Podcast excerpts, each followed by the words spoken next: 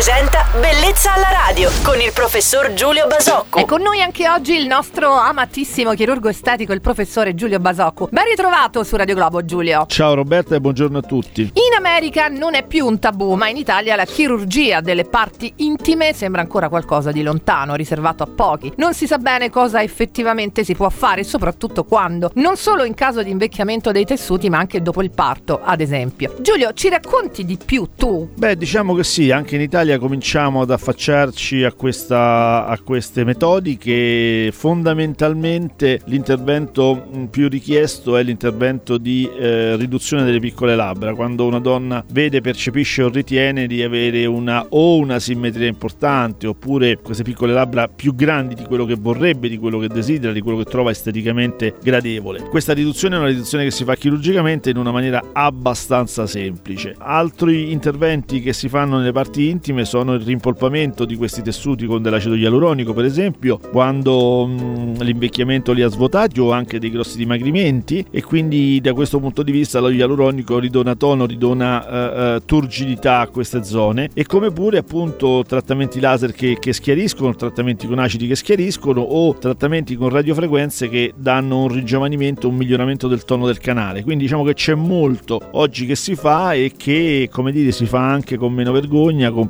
più consapevolezza, quindi diciamo che è una frontiera assolutamente in evoluzione della chirurgia estetica. Grazie per averci fatto scoprire qualcosa di più sull'argomento oggi Giulio. Ci si ritrova domani sempre su Radio Globo con il professore Giulio Basocco. Buona giornata Giulio. Ciao Roberta e buona giornata a tutti.